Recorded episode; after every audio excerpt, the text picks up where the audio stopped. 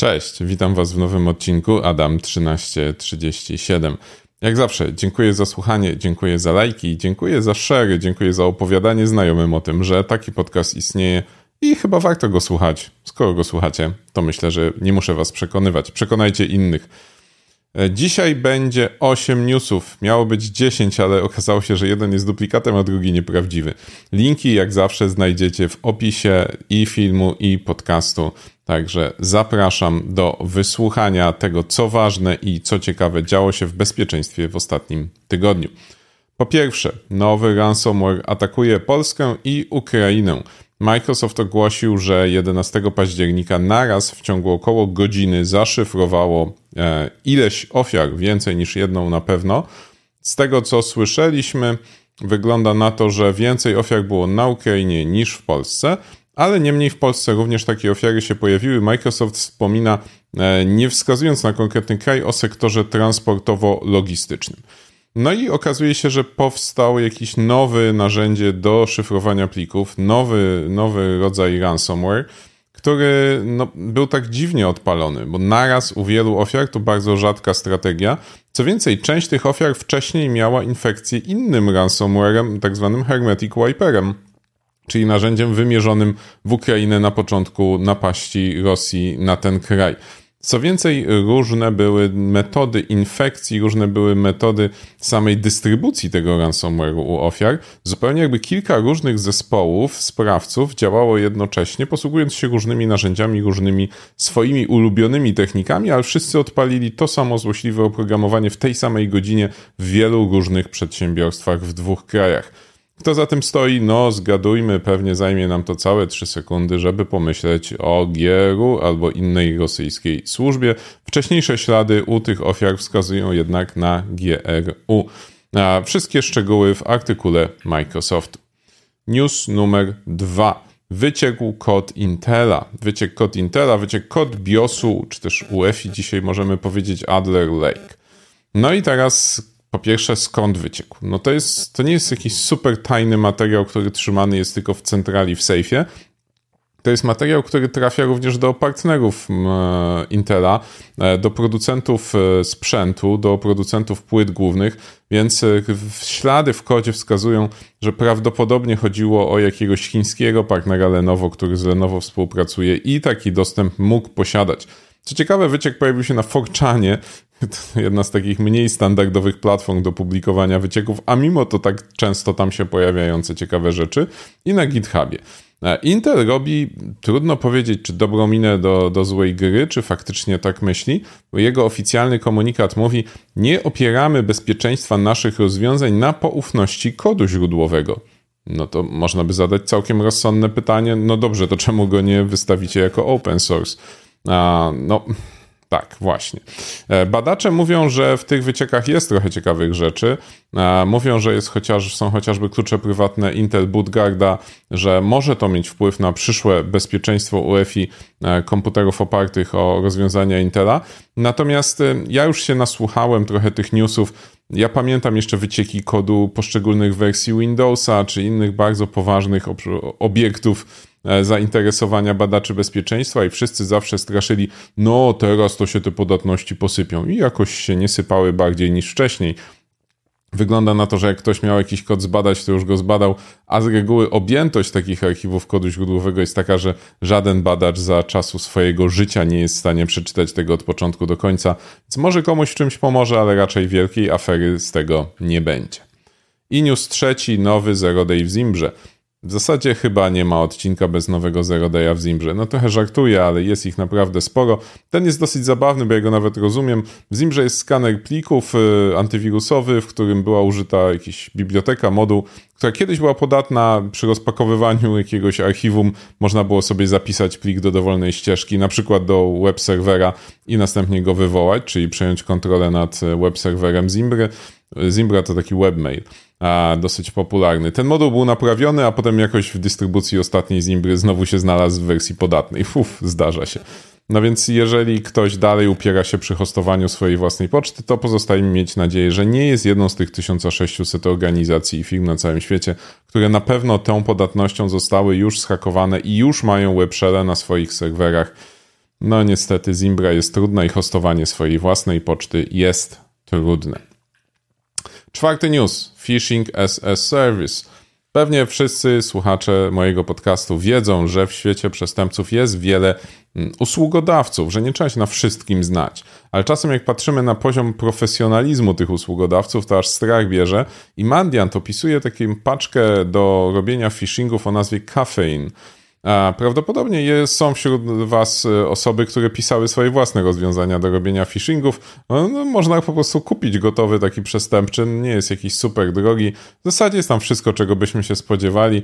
E, Mandiant to bardzo ładnie opisuje, polecam lekturę. Są i dashboardy do, do analizy wyników, i narzędzia do wysyłania tych złośliwych maili, i landingi, i blokowanie zakresów IP. No tak w zasadzie można powiedzieć gotowe, tak? Nie trzeba się dzisiaj znać na cyberprzestępczości. Ktoś zna się za nas, trzeba mu tylko zapłacić i on dostarczy te narzędzia. To taki dosyć smutny wniosek, że jest to super łatwe w porównaniu do tego, jak wyglądało to, nie wiem, 15 lat temu. Piąty news. Proton Mail dodaje obsługę UBK'a. Tak, właśnie. Super, prawda? Proton Mail dodaje obsługę UBK'a. A co tu teraz można by na ten temat powiedzieć? Poczta, która uważa się za jedną z najbezpieczniejszych na świecie, po ośmiu latach, po ośmiu latach swojego działania dodaje obsługę podstawowego, uznawanego za super bezpieczny mechanizmu bezpieczeństwa, obsługiwanego już nawet no, przez podmioty nie, nie, nie jakieś super duże, już nie mówię o dużych dostawcach poczty, ale no dzisiaj UBK'a można już podłączyć prawie wszędzie, w każdym poważnym serwisie. No i Proton Mail już po 8 latach dodaje obsługę UBKA. To jest poważny serwis zajmujący się dostarczaniem bezpiecznej poczty. No ja się trochę z tego śmieję, bo generalnie śmieję się z wszystkich takich super bezpiecznych usług, które nam gdzieś popowstawały. Przeglądarka Brave, poczta na Protonie, e, te wszystkie komercyjne VPN-y, Telegram ze swoim dziwnym szyfrowaniem, w którym co chwilę są jakieś dziury. Ja mam trochę alergię na takie rozwiązania. Kto jest tam właścicielem, kto tym zarządza, ile tam jest osób w zespole bezpieczeństwa, jakie one mają kompetencje. Próbowałem w trakcie przygotowania do tej audycji dowiedzieć się, kto stoi za Proton Mailem po raz enty. No jest taki fajny artykuł, gdzie piszą, dlaczego warto im zaufać. Tam jest taki link do nasi ludzie. No jak wchodzicie na ten link nasi ludzie, to tam jest informacja, kto jest prezesem. I tyle. Ja nie znalazłem więcej. Więc no, no tak, tak, nie jestem miłośnikiem. No dobrze. Punkt szósty. Microsoft miał ogromną wpadkę w obszarze walki z cyberprzestępcami, na dokładkę jeszcze zachował się mało elegancko, gdy mu ją wytknięto. Więc w 2020 roku Microsoft ogłosił walkę z taką mm, dosyć popularną techniką. W Windowsie sterowniki muszą być podpisane. No i nie można sobie wrzucić dowolnego sterownika do Windowsa, jak nie jest podpisany. Ale niektóre podpisane starsze sterowniki mają poważne błędy, ułatwiające życie przestępcom. Więc przestępcy zaczęli stosować taką strategię, że przychodzili do ofiary ze swoimi własnymi sterownikami, które miały określone podatności, które chcieli wykorzystać. I Microsoft w 2020 powiedział: No, my teraz mamy taką funkcję, będziemy te sterowniki blokować. Super, bardzo fajnie. I chwalili się tym na całym świecie.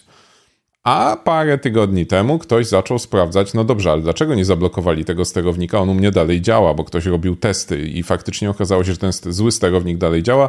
I wyszło na to, że słuchajcie, że od 2019 y, lista tych złych sterowników nie była aktualizowana, czy też nie wczytywała się zaktualizowana na komputery klientów.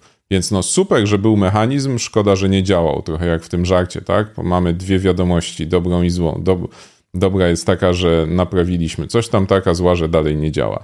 E, więc no trochę tak to wyszło w tym, w tym przypadku Microsoftu. Na dokładkę nie do końca się przyznali, co się stało a, i tak no, no posprzątali już, ale niesmak pozostał.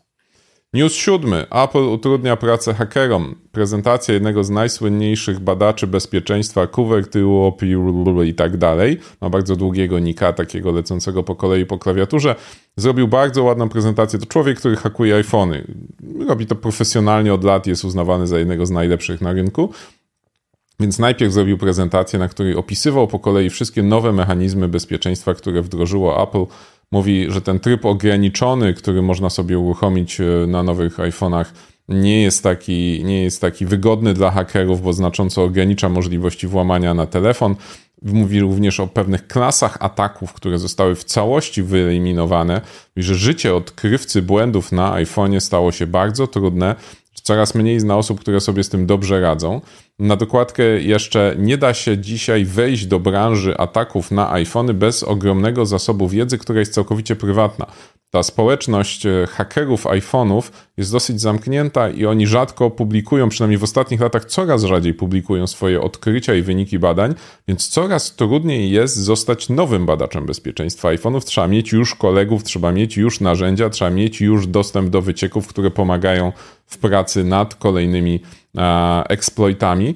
No a na koniec e, tego wykładu, gdy już wszyscy myśleli, że jest bardzo smutno i, i, nic się już nie da zrobić, skoro nawet ta wielka sława mówi, że teraz to już się nie da, a on pokazał wideo, na którym odpala Zero Daya na iOSie 16.1 beta i działa.